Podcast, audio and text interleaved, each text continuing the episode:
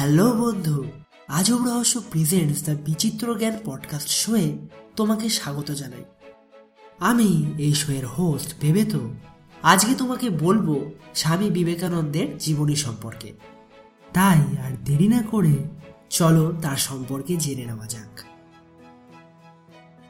বাংলা তথা সমগ্র ভারতবর্ষের বিখ্যাত দার্শনিক ছিলেন স্বামী বিবেকানন্দ।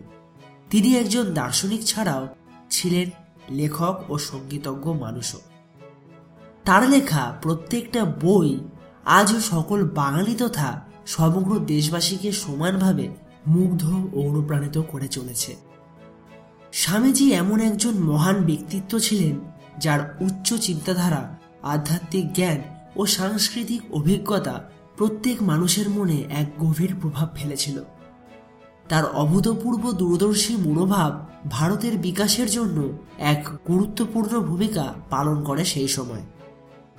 আমরা হয়তো এটা সবাই জানি, তার স্বভাব ছিল খুব দয়ালু প্রকৃতির। তিনি সাধারণ মানুষ ছাড়াও অন্যান্য জীবদেরও সমানভাবে ভালোবাসতেন। তিনি সর্বদাই সবাইকে প্রত্যেক জীবকে সমানভাবে ভালোবাসা দেওয়ার কথা বলতেন। কারণ তার মতানুযায়ী প্রত্যেক জীবের মধ্যে ঈশ্বর বিরাজ করেন। স্বামীজি এছাড়াও ভাতৃপ্রীতি ও সবাইকে ভালোবাসা দেওয়ার নীতিতেও বিশ্বাসী ছিলেন। তিনি মনে করতেন, ভাতৃপ্রীতি ও সদ্ভাবের দ্বারা প্রত্যেকটা মানুষ তার জীবনকে সুন্দরভাবে গড়ে তুলতে পারে। তিনি এছাড়াও ভীষণ আত্মবিশ্বাসী ব্যক্তি ছিলেন এবং সকলের উদ্দেশ্যে একসময় বলেছিলেন, যতক্ষণ না আপনি নিজের উপর বিশ্বাস করতে পারবেন, ততক্ষণ অবধি আপনি ঈশ্বরকেও বিশ্বাস করতে পারবেন না। স্বামী বিবেকানন্দ জন্মগ্রহণ করেছিলেন বারোই জানুয়ারি আঠারোশো তেষট্টি সালে, উত্তর কলকাতার শিমুলিয়া গ্রামের বিখ্যাত দত্ত পরিবারে। তার বাবার নাম ছিল বিশ্বনাথ দত্ত, যিনি কিনা কলকাতা হাইকোর্টের একজন আইনজীবী ছিলেন এবং মায়ের নাম ছিল ভুবনেশ্বরী দেবী, যিনি ছিলেন সাধারণ একজন গৃহবধূ। বিবেকানন্দের পরিবারের মোট সদস্য সংখ্যা ছিল নয় নয়জন তার ভাই মহেন্দ্রনাথ দত্ত ছিলেন বিশিষ্ট লেখক ও বিদেশ ভ্রমণে বিবেকানন্দের সঙ্গী।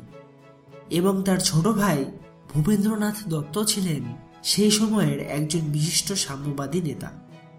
জানা যায়, ছোটবেলা থেকেই স্বামীজির মনে আধ্যাত্মিক ভাবকে সর্বপ্রথম জাগ্রত করার পিছনে তার মা ভুবনেশ্বরী দেবেরই সর্বপ্রথম হাত ছিল।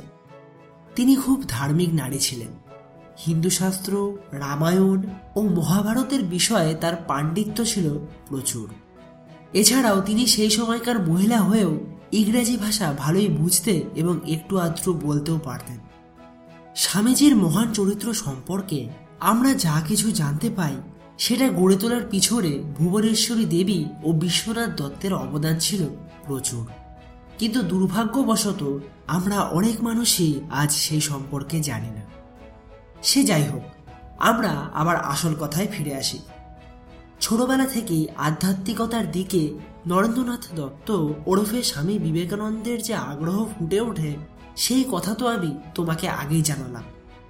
সেই সময় তিনি বিভিন্ন দেবদেবীর মূর্তির সামনে প্রায় ধ্যানে বসতেন আর নানা সাধু সন্ন্যাসীদের প্রতিও আগ্রহ রাখতেন ভীষণভাবে। ছোটবেলায় তিনি এতটাই দুরন্ত ছিলেন যে তার বাবা মার পক্ষে তাকে সামলানো মাঝে মাঝেই দুঃসাধ্য হয়ে উঠত। শোনা যায় তার মা সর্বদা বলতেন, শিবের মতো ছেলে চাইলুম তা তিনি নিজে না এসে পাঠালেন তার এক চেলা ভূতকে। তুমি কি জানো, ছোট্ট নরেন্দ্রনাথ দুষ্টু হওয়া সত্ত্বেও কিন্তু ছিল একজন ভীষণ প্রখর বুদ্ধিশীল মানুষ এবং অবশ্যই সাহসী।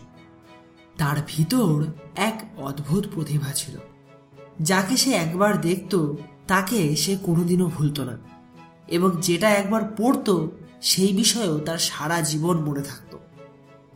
সত্যি, কেউ ভাবতেও পারেনি যে এই ছোট্ট নরেন্দ্রনাথ দত্ত একদিন আধ্যাত্মিকতা, জাতীয়তা, হিন্দু ধর্ম এবং ভারতীয় সংস্কৃতির বাহক ও স্বামী বিবেকানন্দ নামে বিশ্বের বুকে পরিচিতি পাবে।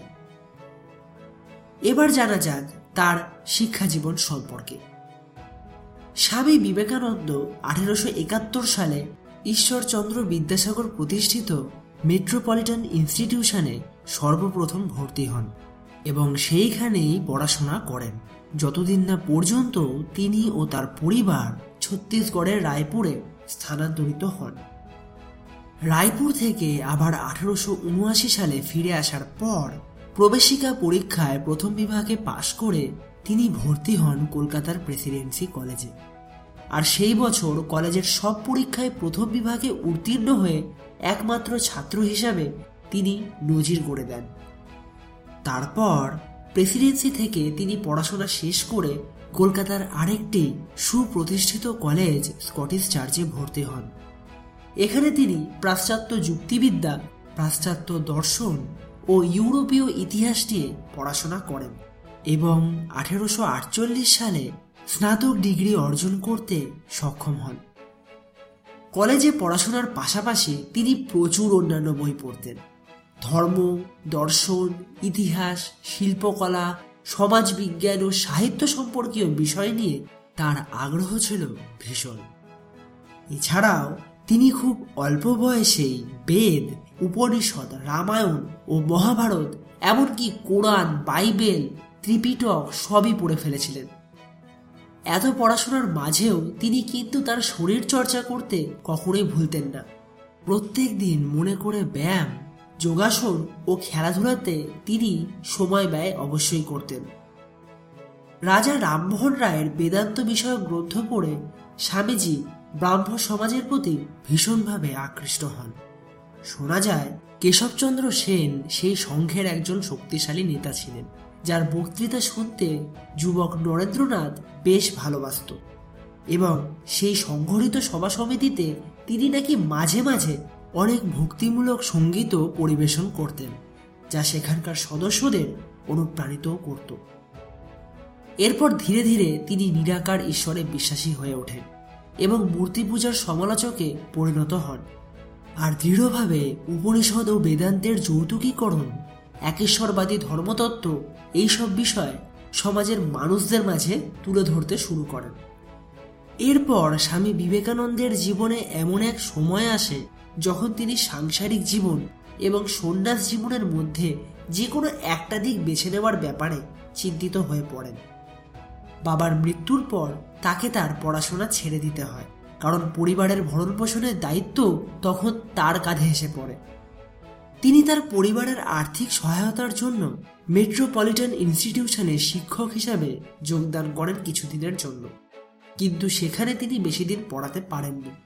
এর পিছনে সবচেয়ে বড় কারণ তার আধ্যাত্মিক জীবনের প্রতি আকর্ষণ। শোনা যায়, তিনি নাকি একদিন দেবেন্দ্রনাথ ঠাকুরের সঙ্গে দেখা করে তাকে জিজ্ঞাসা করেন, আপনি কি ঈশ্বর দেখেছেন?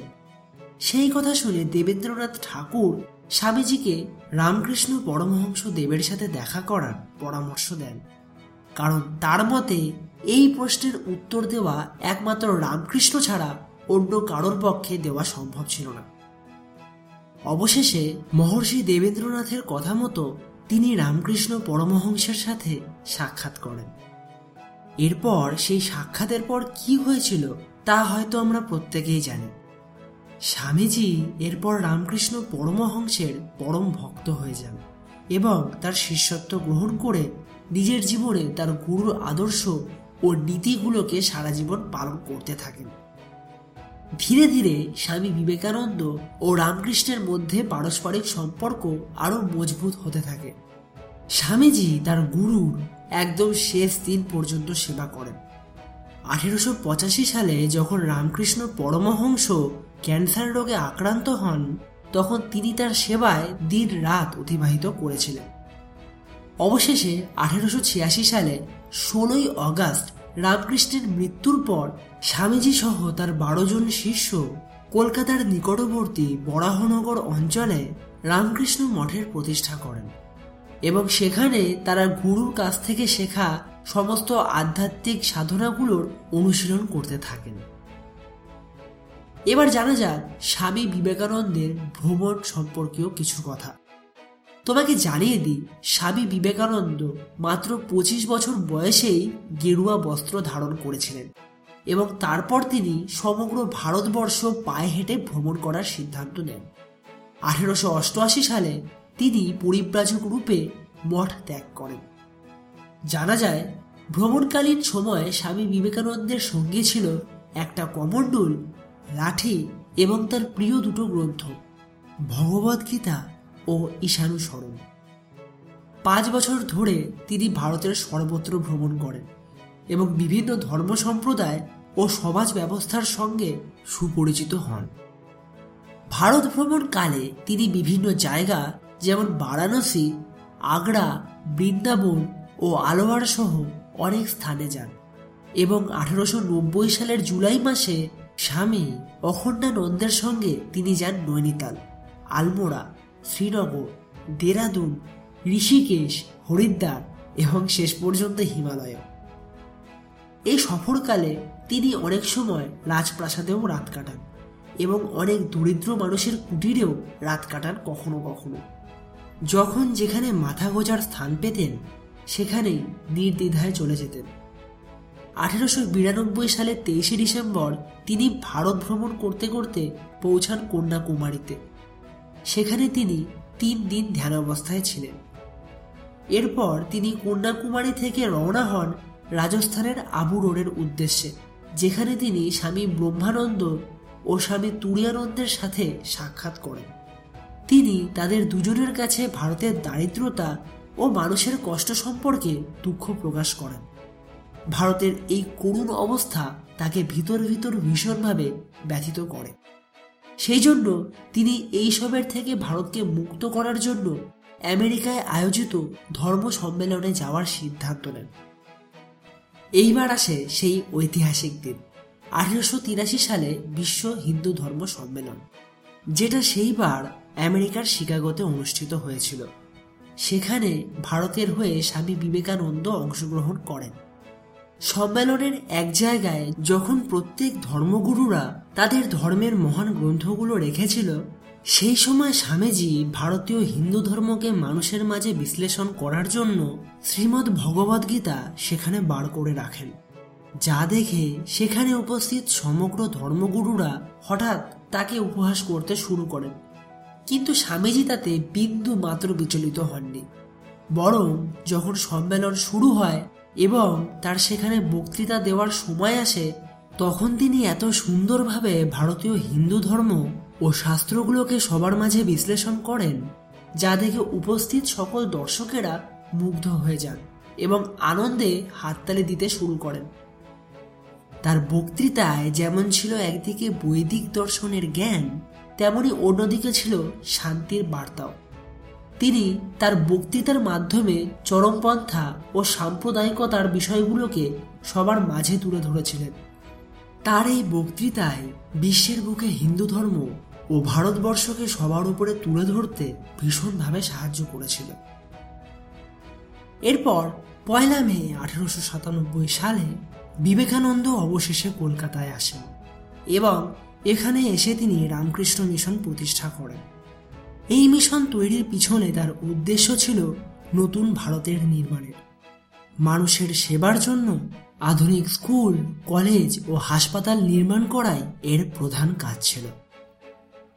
এরপর আঠারোশো আটানব্বই সালে স্বামীজি প্রতিষ্ঠা করেন বেলুর মঠের, যা ভারতীয় জীবন দর্শনের ক্ষেত্রে এক নতুন মাত্রা প্রদান করতে সাহায্য করেছিল। এছাড়াও পরে স্বামী বিবেকানন্দ আরও দুটো মঠেরও প্রতিষ্ঠা করেন। অবশেষে চারই জুলাই উনিশশো সালে মাত্র উনচল্লিশ বছর বয়সে স্বামী বিবেকানন্দ শেষ নিঃশ্বাস ত্যাগ করেন। তিনি নাকি সেই দিন ভোরবেলা ঘুম থেকে ওঠেন এবং বেলুন মঠ প্রাঙ্গণে তিন ঘণ্টা ধরে ধ্যানও করেন। এছাড়াও তিনি স্বামী প্রেমানন্দের সাথে বেলুর মঠ প্রাঙ্গণে হাঁটতে হাঁটতে রামকৃষ্ণ মঠ নিয়ে ভবিষ্যৎ পরিকল্পনাগুলো আলোচনা করেন। এরপর সন্ধ্যা সাতটা নাগাদ তিনি তার ঘরে ফেরেন এবং সবাইকে নির্দেশ দেন বিরক্ত না করা। তারপর ঠিক দু ঘণ্টা পর, অর্থাৎ রাত নটা দশ মিনিটে তাকে ধ্যানরত অবস্থায় মৃত পাওয়া যায়। ডাক্তারদের মতে তার মৃত্যু হয়েছিল মস্তিষ্কের রক্তনালী ফেটে যাওয়ার ফলে, কিন্তু তার শিশুরা সেই কথা মানতে চাননি। তারা বলেন, তিনি নাকি স্বেচ্ছায় দেহত্যাগ করেছিলেন। সে যেই কারণেই হোক না কেন, তার মতো একজন মহান ব্যক্তিকে ভারতবাসী খুব অল্প সময়ের মধ্যে হারিয়ে ফেলে। তিনি সমাজের উন্নতি সাধনের জন্য যা করে গেছিলেন, সেটা আমরা কোনোদিন ভুলতে পারব না। যুব সমাজ তথা সাধারণ দেশবাসীর কাছে তিনি হলেন ভগবান তুল্য মানুষ। তার এই রকম অকাল মৃত্যুতে আজও দেশবাসী ভিতর ভিতর কোনো না কোনোভাবে গভীরভাবে শোকাহত। অবশেষে এই মহান মানুষটির অন্ত্যেষ্টিক্রিয়া বেলুড়ে গঙ্গা নদীর তীরে সম্পন্ন করা হয়। যেখানে তার মৃতদেহকে দাহ করা হয়, তার ঠিক বিপরীত পাশেই ষোলো বছর আগে রামকৃষ্ণকে দাহ করা হয়। তো বন্ধু, এই ছিল আজকের পডকাস্ট শো। আশা করি তুমি স্বামী বিবেকানন্দ সম্পর্কে আজ অনেক কিছুই জানতে পারলে। এই পডকাস্টটি যদি তোমার ভালো লেগে থাকে, তাহলে অবশ্যই কিন্তু দ্য বিচিত্র জ্ঞানকে স্পটিফাই গুগল পডকাস্ট এমনকি অ্যাঙ্কার ডট এফ এমেও ফলো করো। আবার আসছি পরবর্তী আরেকটি নতুন পডকাস্টকে সঙ্গে নিয়ে। ততক্ষণ অবধি বাই